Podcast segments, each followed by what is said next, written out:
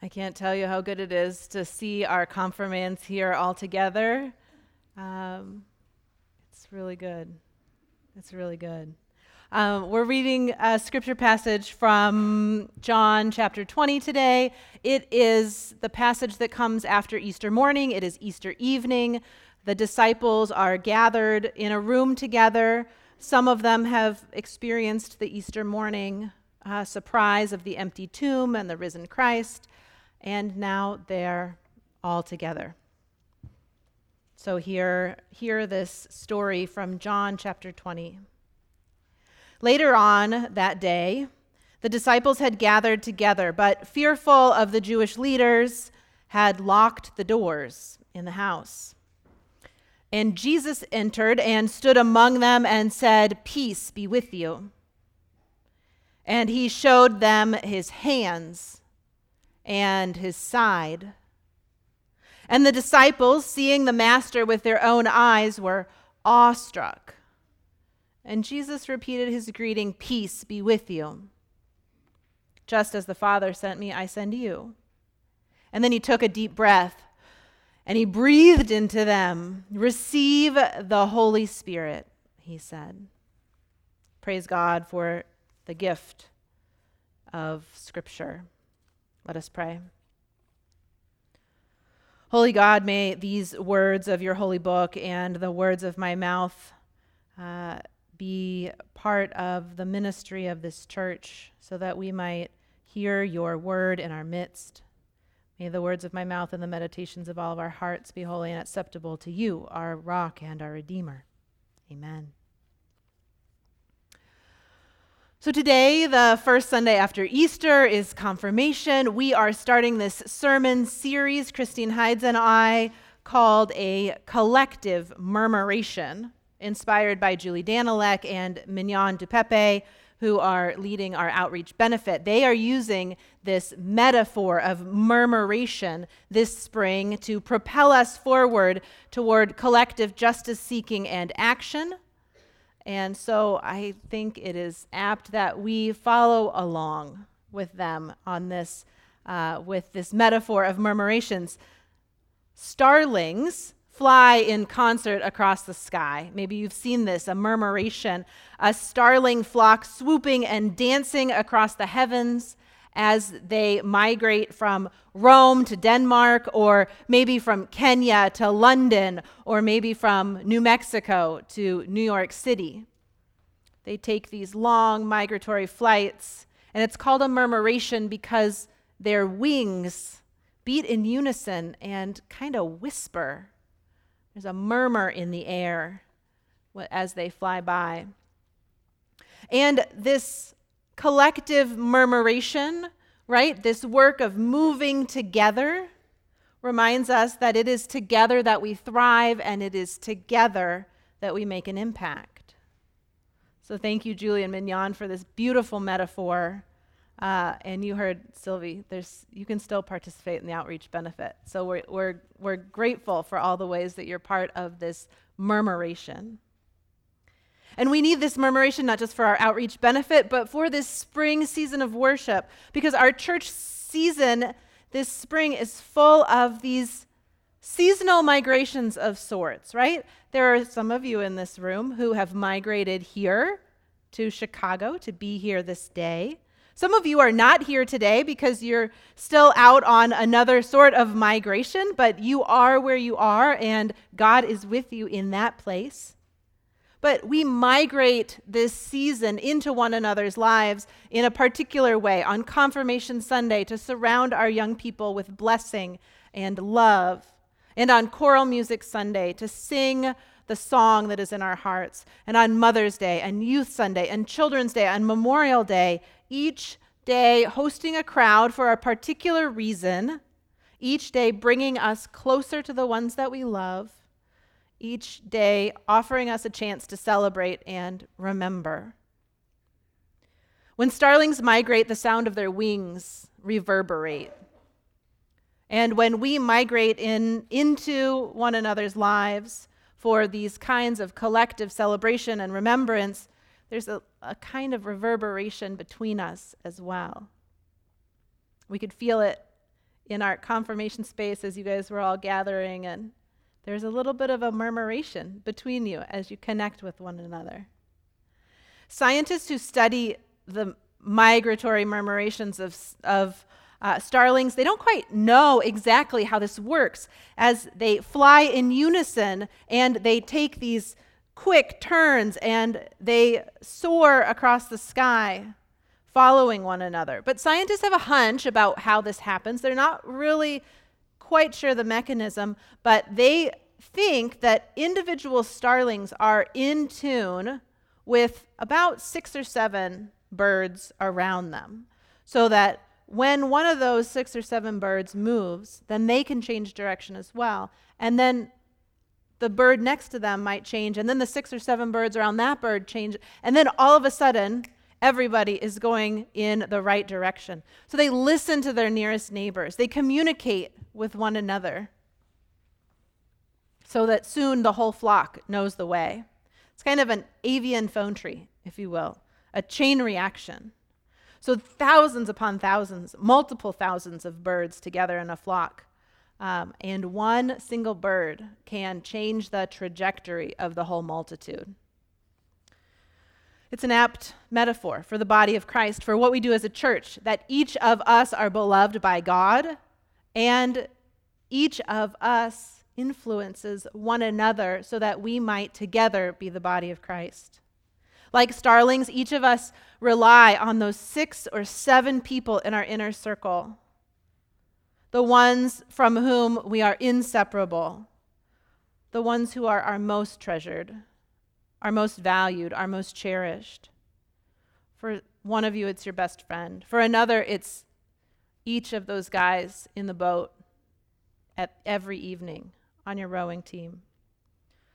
Or for some of you, maybe it's the people on your paddle team, your volleyball team, whoever it is, whoever your people are. You each have six or seven. Maybe it's your sibling without whom any of this is possible. Maybe it's your mom or your dad or your aunt or your grandma, someone who's just a text away.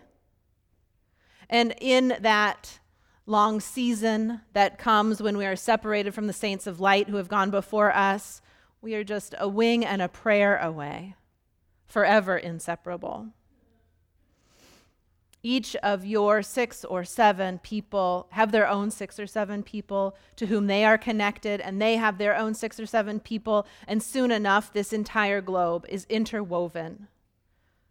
At which point, we begin to notice how each of us are part of this ever unfolding mathematical equation of love and care and connection. There's something organic and fluid about it, embodied and spiritually centered when we think of ourselves as a flock all of us moving in tandem, synchronized, influencing each other. Do you remember that scene from Schindler's List with the girl in the red coat? Maybe it's too old of a film. It was made in 1993, so before you guys were born.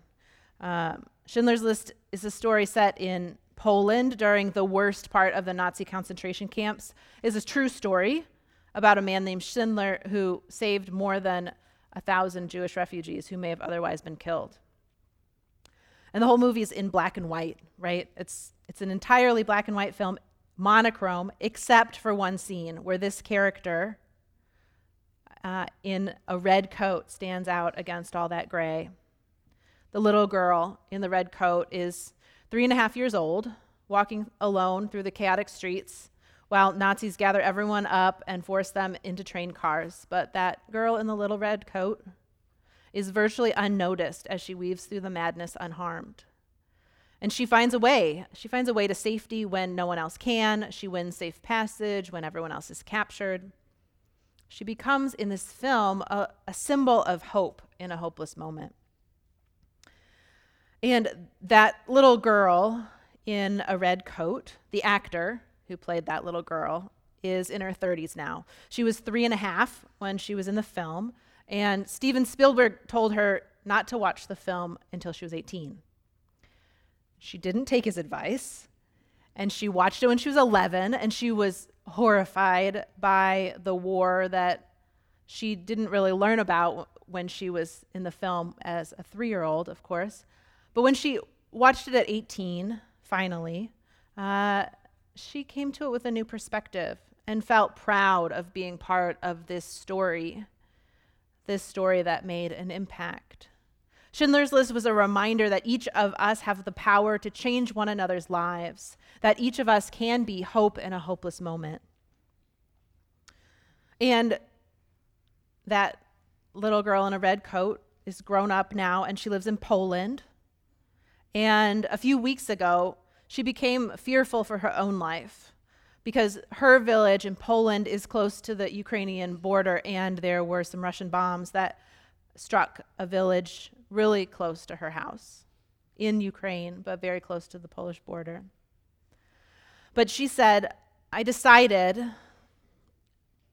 to change my fear into action, into helping people, remembering her role as a symbol of hope in that film, Hope in a Hopeless Time. She said, I thought maybe this symbol uh, could help me to speak to more people.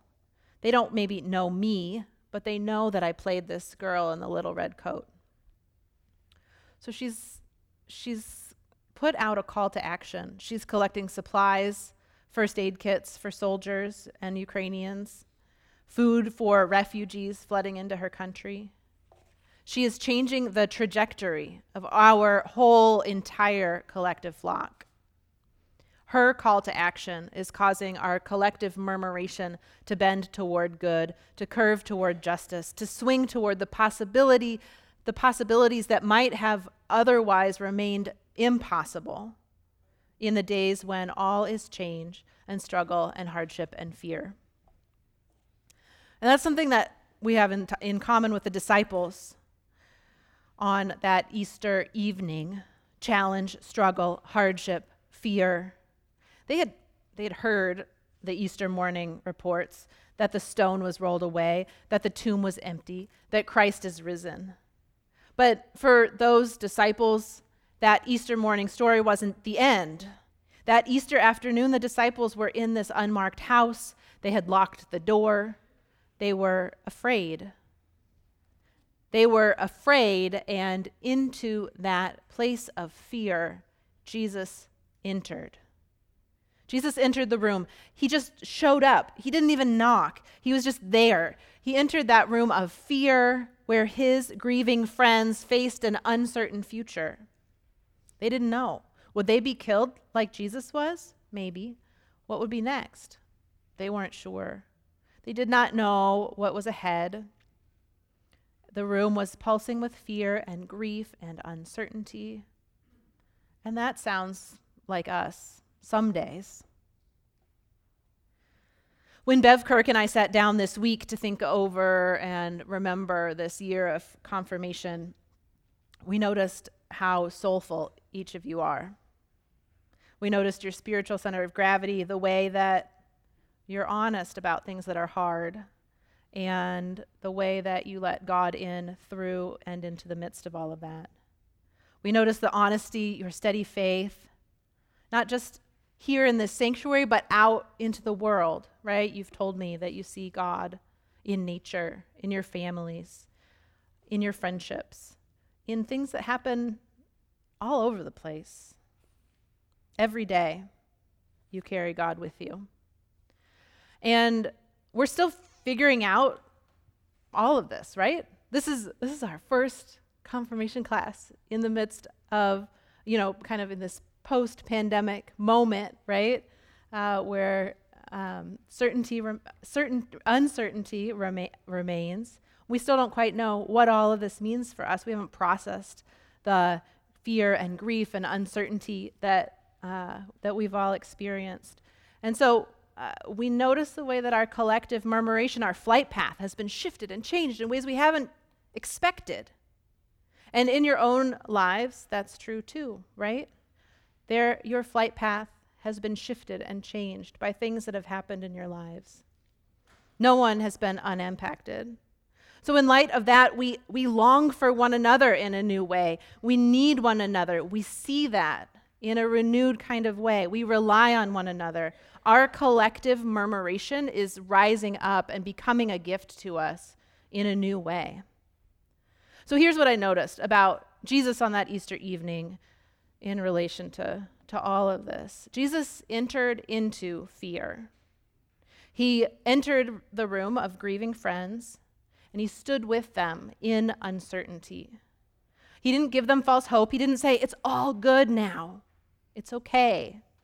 Instead, he brought peace. Peace be with you. And I noticed he, he offers a double helping of peace.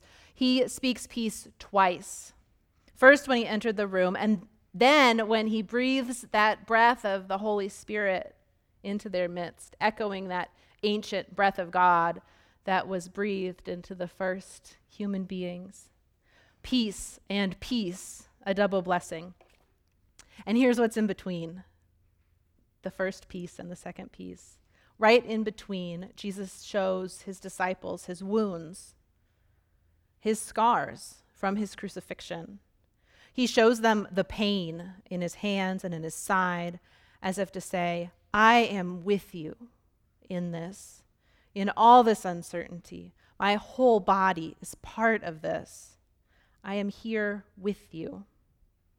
Jesus knew how to accompany disciples through their grief and fear and uncertainty because Jesus had been there himself, and now he has returned, scars and all, to offer the peace of the Holy Spirit, the peace of the living God, a kind of peace that is beyond our understanding, is bigger and deeper than we can even describe. This is a peace that lives within the chaos, a peace that exists within upheaval and disruption, a peace that stands alongside and amid grief, a peace that understands pain. That's what I noticed about this Easter Jesus. And yet, because each of our confirmands have such a deep spiritual center of gravity, I'm guessing they already know this. Instinctively, intuitively, they've already named this in their faith statements. They've already sensed this on their faith journeys. They already are standing within this long stream of embodied love. Jesus says to us, Peace be with you. Here are my wounds. Peace be with you. Let the Holy Spirit be with you.